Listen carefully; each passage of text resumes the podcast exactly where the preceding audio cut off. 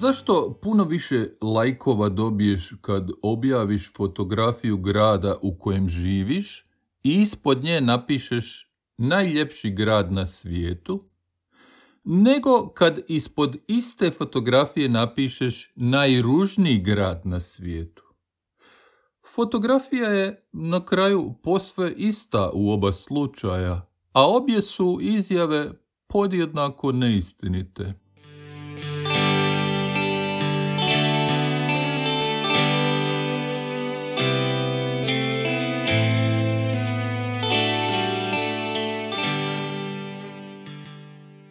Sve je o poroku i zlu domoljublja već napisano.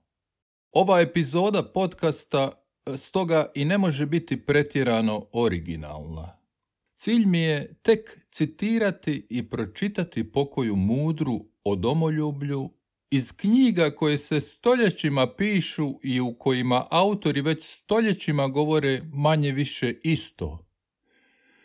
Problem je izgleda što to nitko ne čita ili čita, a da ne razumije, čak i kad se takvo što nađe u lektiri. Dokaz zato su ratovi koji ne prestaju i mržnja koja se i danas lako usmjeri protiv onih druge nacije, kao da o tome i nisu napisane sve te knjige. Razlog tome je možda i to što se usporedo s ovim knjigama koje se očito ne čitaju, pišu i knjige koje veličaju domoljubne osjećaje.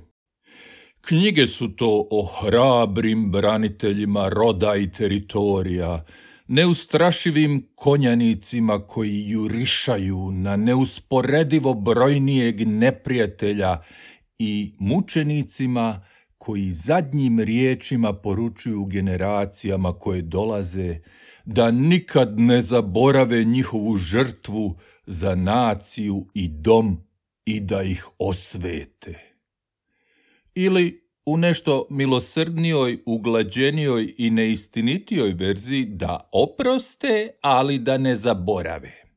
Takvih je knjiga i mnogo više u lektiri.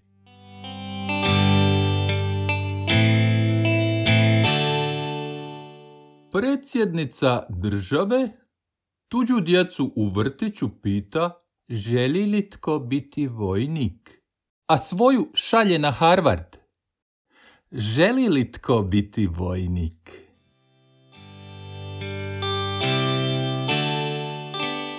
Nema koji podlac nije za sebe tvrdio da je domoljub i da djecu treba odgajati u domoljubnom duhu.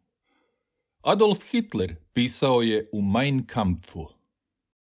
Jer jedino oni koji se kroz obrazovanje i školu upoznaju s kulturnom, ekonomskom i nadasve političkom veličinom svoje domovine, mogu steći unutarnji ponos što pripadaju takvom narodu. A boriti se mogu jedino za ono što volim, voljeti jedino ono što poštujem, a poštovati ono o čemu barem nešto znam. Povijest koju u školama tovare djeci na leđa zapravo je povijest ratova i brkatih heroja. Često sumnjivih likova za koje se tvrdi da su očevi, stričevi i ujaci nacije. Domoljublje iz školskih udžbenika prijetnja je slobodi, tvrdi Emma Goldman u svom eseju iz 1910. godine. Djeca uče vojnu taktiku. O slavi vojnih postignuća koja se uzdižu u nastavnim programima i tako se mladi umovi izopačuju da bi koristili vladi. Nadalje, mladost ove države poziva se na svjetlucavim posterima da se pridruži vojsci i mornarici. Dobra prilika da vidite svijet, viče vladin propagandist. Tako se nevini dječaci moralno opijaju domoljubljem, a vojni moloh pobjednički korača državom. Narod se poziva na domoljublje i taj luksus plaća ne samo podrškom svojim braniteljima, nego i žrtvovanjem vlastite djece. Domoljublje zahtjeva odano zastavi, a to znači poslušnost i spremnost na ubijanje oca, majke, brata i sestre. Poimence se ne spominju svi oni silni i bezimeni koji poginuše žrtvovani Molohu, na čijim humcima stoje brkonje iz udžbenika. One i nisu ime, nego broj kojim se manipulira po potrebi i kojim se kupuju neka druga djeca kad opet bude prilika da se ubija i gine. Okupili smo se ovdje, prijatelji, rekao je, kako bismo odali počast stotini mučenika demokracije, mrtvoj djeci, svi mrtvi ubijeni u ratu. Običaj je u ovakvim danima takvu izgubljenu djecu zvati muškarcima. Ne mogu ih nazvati muškarcima iz ovog jednostavnog razloga, što je u istom ratu u kojem je umrlo stotinu mučenika demokracije, umro i moj vlastiti sin. Moja duša inzistira da ne oplakujem muškarca, nego dijete. Ne kažem da djeca u ratu ne umiru kao muškarci ako moraju umrijeti. Na njihovu vječnu čast, a našu vječnu sramotu.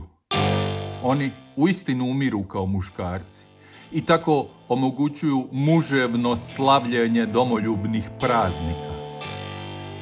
Ali to su svejedno ubijena djeca. Iako želimo odati iskreno poštovanje stotini izgubljene djece San Lorenza, predlažem vam da dan najbolje provedemo prezirući ono što ih je ubilo, što će reći glupost i pokvarenost cijelog čovječanstva. Možda bismo se, kad se sjetimo ratova, trebali skinuti goli i ofarbati u plavo i po cijele dane ići četvoronoške i groktati kao svinje. To bi sigurno bilo prikladnije od plemenitog govorništva i pokazivanja zastava te dobro podmazanih pušaka.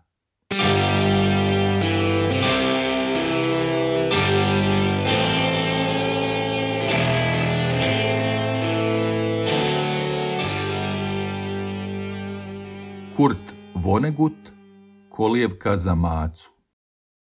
Tolstoj, a i mnogi drugi, pisali su kako je domoljublje prvenstveno sredstvo vladajućih klasa kojim porobljavaju mase. Domoljublje u svom najjednostavnijem i najjasnijem značenju nije ništa drugo doli sredstvo kojim vladajući ostvaruju svoje ambicije i pohlepu, te kojim se podanici odriču ljudskog dostojanstva, razuma i savjesti i ropski priklanjaju vlastodržcima. Domoljublje je ropstvo. Lav Nikolajević Tolstoj, Domoljublje i kršćanstvo. Djecu indoktriniraju, a odraslima redovito prikazuju predstave. Vojska, novac, škola, religija i tisak u rukama su vladajućih klasa. U školama kod djece raspiruju domoljublje pomoću povijesti, opisujući svoj narod kao najbolji od svih naroda, koji je uvijek u pravu. Kod odraslih se isti osjećaj budi spektaklima, proslavama, spomenicima i domoljubnim lažljivim tiskom. Lav Nikolajević Tolstoj, Domoljublje i vlast. Svugdje je tako, a možda pogotovo kod nas, gdje rat nikako ne završava. Proslave bitaka i postrojbi, zrakoplovi, djeca koja se razdragano penju na tenkove, uniforme, kapela vojnog kampa u Afganistanu, branitelji, vojska koja nas čuva od migranata i droge, kacige i pištolji, generali koji uče đake o povijesti, NATO kapelani, vojarne u gradovima, redovite duhovne vježbe u središnjici za obavještajno djelovanje, narod koji voli svoju vojsku, domoljubni maloljetnici s puškama salutiraju pred spomenicima, biskupi koji soltara prozivaju dezertere, general ministar obrane protiv ugroza, predsjednica s poluautomatskom puškom u strukiranoj maskirnoj uniformi.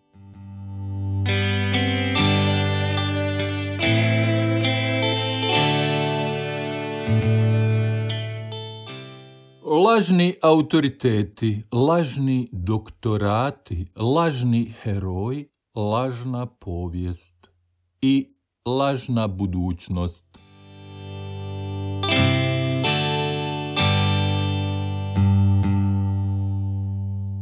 Domoljublje i nacionalizam te vojna nacionalna sila sredstvo su prvobitne akumulacije kapitala, odnosno pljačke u ime uzvišenih nacionalnih interesa dok svira himna.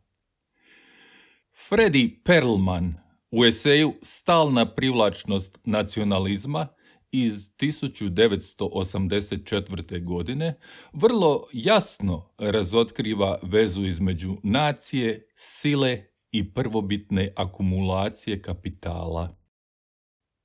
Prvobitna akumulacija kapitala nije nešto što se dogodilo jednom u dalekoj prošlosti i nikad poslije.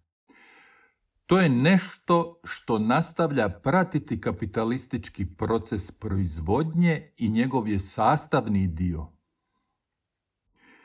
Uobičajene profite opetovano uništavaju krize svojstvene sustavu, a nove injekcije prvobitno akumuliranog kapitala jedini su poznati lijek za krizu.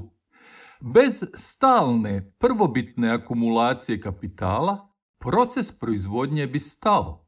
Svaka bi kriza težila postati trajnom.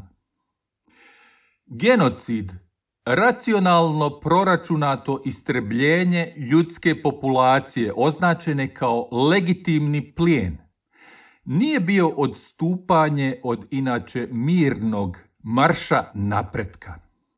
Genocid je bio preduvjet tog napretka.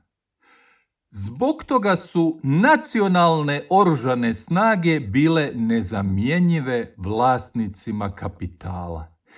Te snage nisu štitile samo vlasnike kapitala od pobunjeničkog gnjeva njihovih vlastitih izrabljivanih najamnih radnika. Ove su snage također zauzele sveti gral, čarobnu svjetiljku, prvobitni kapital. Učinile su to razvaljujući vrata domova onih drugih, pružali oni otpor ili ne, te pljačkom, deportacijom i ubojstvima. Otisci stopala nacionalnih vojski tragovi su marša napretka.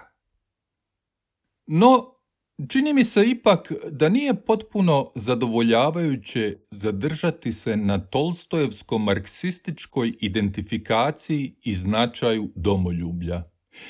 Ima u domoljublju psihologije zbog koje je ono i danas tako snažan opijat masa, iako je Belfort Bax prije više od 120 godina predviđao da će nazvati nekoga domoljubom uskoro biti najgora moguća uvreda. Emma Goldman je tu na pravom tragu. Samoljublje, arogancija i egoizam bitni su elementi domoljublja. Domoljublje pretpostavlja da je naša zemaljska kugla podijeljena na male točke. a svaka je okružena željeznom ogradom. Oni koji su bili sretni, pa su se rodili na nekoj određenoj točki, smatraju sebe boljima, plemenitijima, većima, pametnijima od živih bića koja nastanjuju bilo koju drugu točku. Zato je dužno svakoga tko živi na toj izabranoj točki da se bori, ubija i umre u pokušaju da nametne svoju nadmoć svima drugima. To se domoljubno samoljublje, arogancija i egoizam pažljivo njeguju najuzvišenijim riječima. I samo je domoljublje dobilo svoju posebnu hrvatsku riječ u godinama rata, kad su se navodno uzvišeni domoljubni osjećaji slijevali u tu novu riječ razdvajajući je od odavno diskreditiranog patriotizma, a pogotovo nacionalizma. Razlika između domoljublja, patriotizma i nacionalizma, međutim, ne postoji. Postoje samo oni koji na njoj inzistiraju. Od domoljubne pljačke najviše koristi uvijek imaju oni na samom vrhu. Oni grabe tvornice, žive u muzejima, postaju vlasnici otoka, izvora, helikoptera, dvoraca i hotela, skupljaju dijamante, a ako je vrijeme rata, trguju i s neprijateljem. Sve to oni rade i dok granate po selima i gradovima ubijaju djecu. U periodima nacionalističkog ludila namire se pomalo i oni sitni pljačkaši koji se busaju u domoljubna prsa. I odatle potječe smrtonosna privlačnost domoljublja i u najpotlačenijim masama, jer uvijek ima sasvim dovoljno psihopata te onih koji sanjaju da će, kad dođe vrijeme, nekome nešto oteti, pozivajući se pritom na najuzvišenije domoljubne razloge. Oni drugi, kojima se otima, označavaju se kad dođu ta slavna vremena, žutim ili bijelim trakama oko nadlaktice, čime se svima pokazuje da su lovina čije pljačkanje i ubojstvo neće biti kažnjeno. Zločini počinjeni u ime domoljublja prikazuju se kao herojstvo. Perlman piše Nacionalne domoljubne vojske bile su i još su uvijek sedmo svjetsko čudo. U njima vuk liježe uz janje, pauk uz muhu. U njima su izrabljivani radnici, prijatelji eksploatatora, zaduženi seljaci prijatelji vjerovnika, naivčine prijatelji prevaranata, u družini koju ne potiče ljubav, već mržnja. Mržnja prema potencijalnim izvorima prvobitnog kapitala, koji su označeni kao nevjernici, divljaci ili niže rase.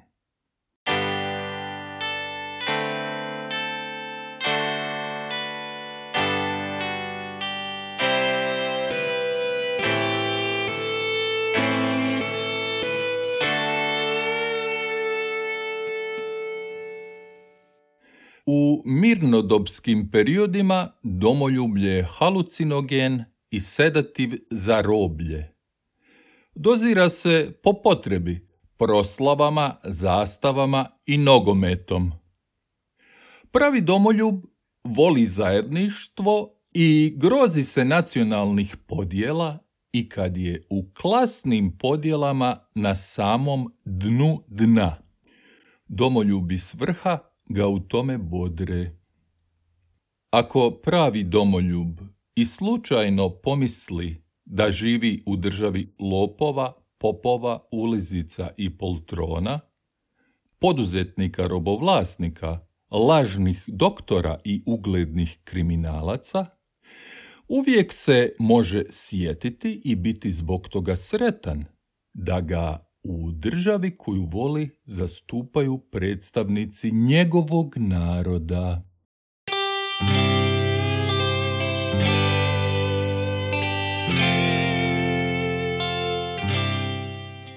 Temeljni teorem hrvatske demokracije Nikad neće biti toliko osramoćenih domoljuba da se za one još uvijek preostale ne bi moglo glasati.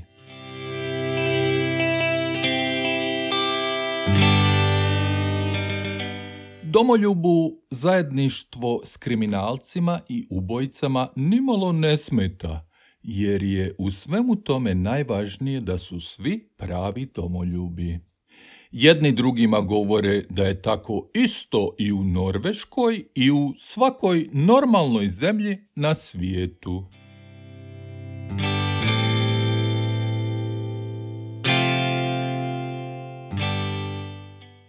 Kad vam u facu kažu domoljublje, onda vam poltroni, ulizice, lopovi i kriminalci govore da je ovo njihova, a ne vaša zemlja.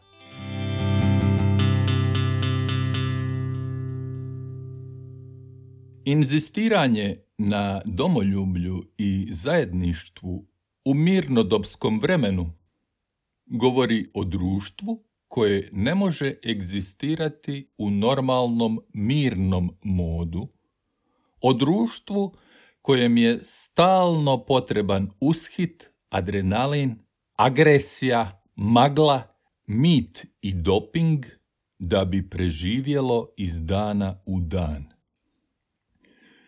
Militarizacija društva i izmišljanje neprijatelja tipično je domoljubno rješenje svih mogućih problema koji nemaju baš nikakve veze s vojskom.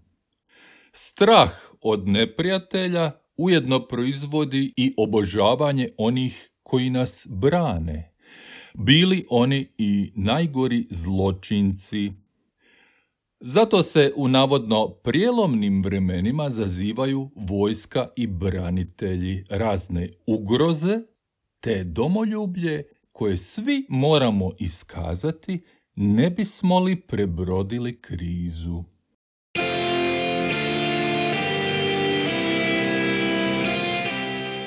Mi smo se naviknuli na najgore gadosti, na lopove, ubojice i podrepaše koji postadoše ugledni građani, sve u ime demokracije i nacije, jer je tako u svim najnormalnijim zemljama svijeta. Tako nam rekoše s televizije.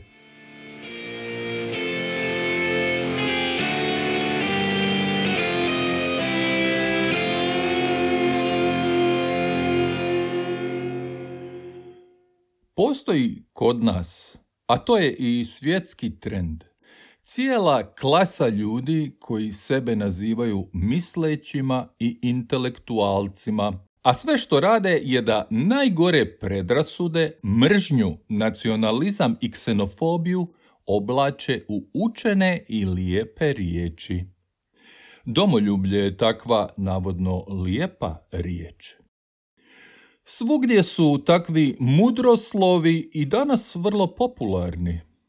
Razlog tome je što to odgovara onima na vrhu, a i što je mnogima mnogo ljepše svoju mržnju smatrati vrlinom. U svakoj je državi, i danas kao i uvijek, vrlo nepopularno kritizirati domoljubni zanos i patriotizam te tvrditi da su i jedno i drugo samo umiljenice za najcrnji nacionalizam. Umiljenica i odmilica su inače hrvatske riječi za hipokoristik.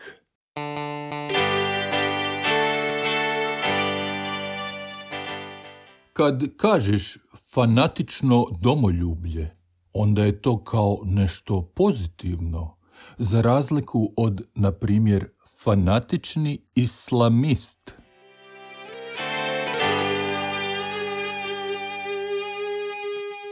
Čak i ljudi koji sebe zovu građanima i lijevo politički orijentiranima smatraju domoljublje vrhovnom vrlinom. Mnogi od finih građanskih Hrvata misle i da domoljublje treba biti u planu i programu građanskog odgoja u školama. Kažu da je krajnje vrijeme da se desnici oduzme monopol na patriotizam i djecu nauči što je pravo domoljublje. Doduše, Mnogi od njih zagovaraju i vjeronauku školama, iako za ove nove vidjelice s vilama i betoniranim plažama kažu da su lažne. Djecu zato treba poučiti o onim pravim. Prisega, koju je Selena izrekla šest stotina puta, prije šest stotina vrlo skromnih objeda, išla je ovako. Svečano se zaklinjem da ću poštovati sve to tuđe privatno vlasništvo i da ću se zadovoljiti svakim životnim položajem koji mi svemogući Bog u svojoj providnosti odredi. Biću zahvalna onima koji mi daju posao i nikad se neću žaliti na plaću i radno vrijeme, nego ću se uvijek zapitati što još mogu učiniti za svoga poslodavca, svoju državu, svoga Boga. Razumijem da nisam na ovoj zemlji zato da bih bila sretna. Ovdje sam da budem kušana.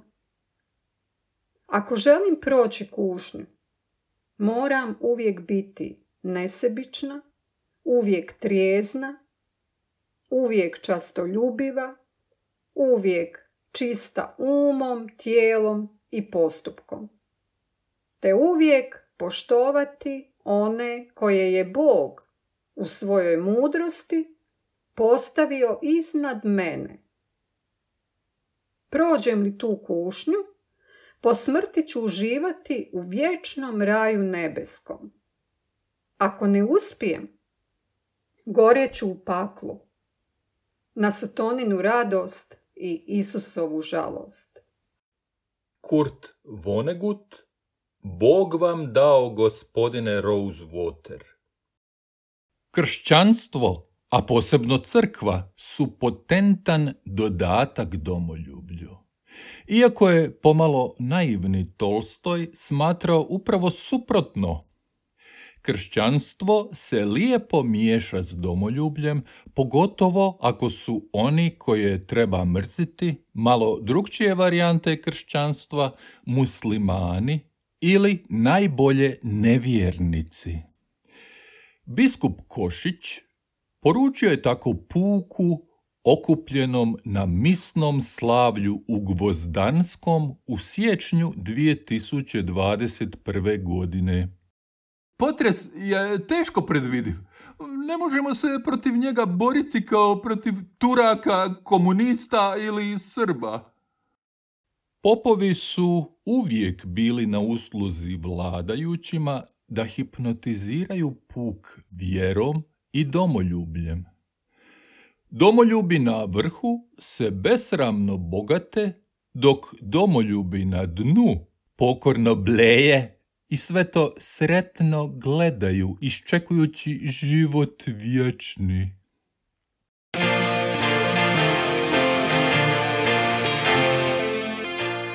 Kad pomislite da je sve u državi trulo, uvijek se sjetite riječi kardinala Josipa Bozanića da Božja providnost vodi povijest naroda.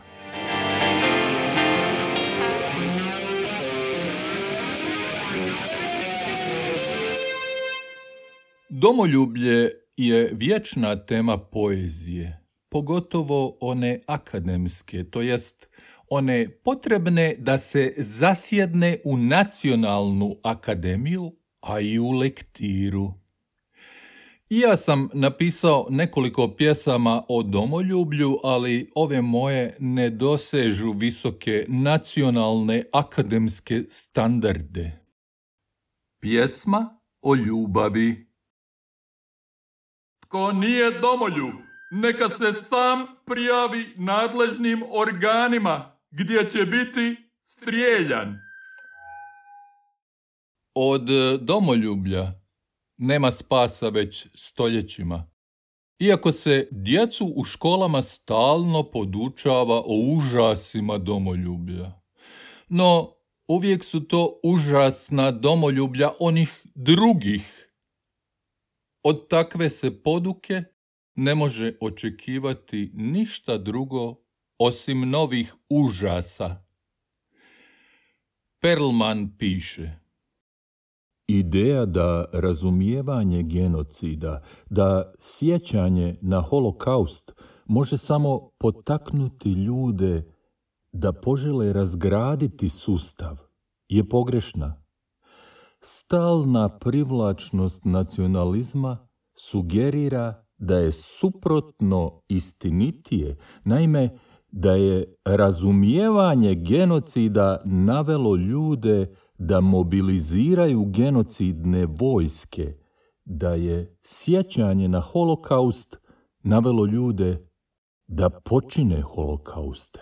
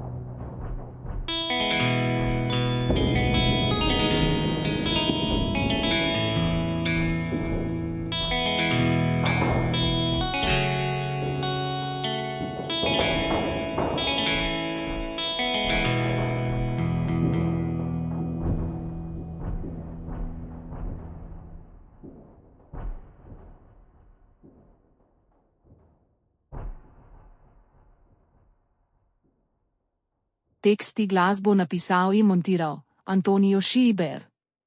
Čitali Gordana i Antonio Šiber.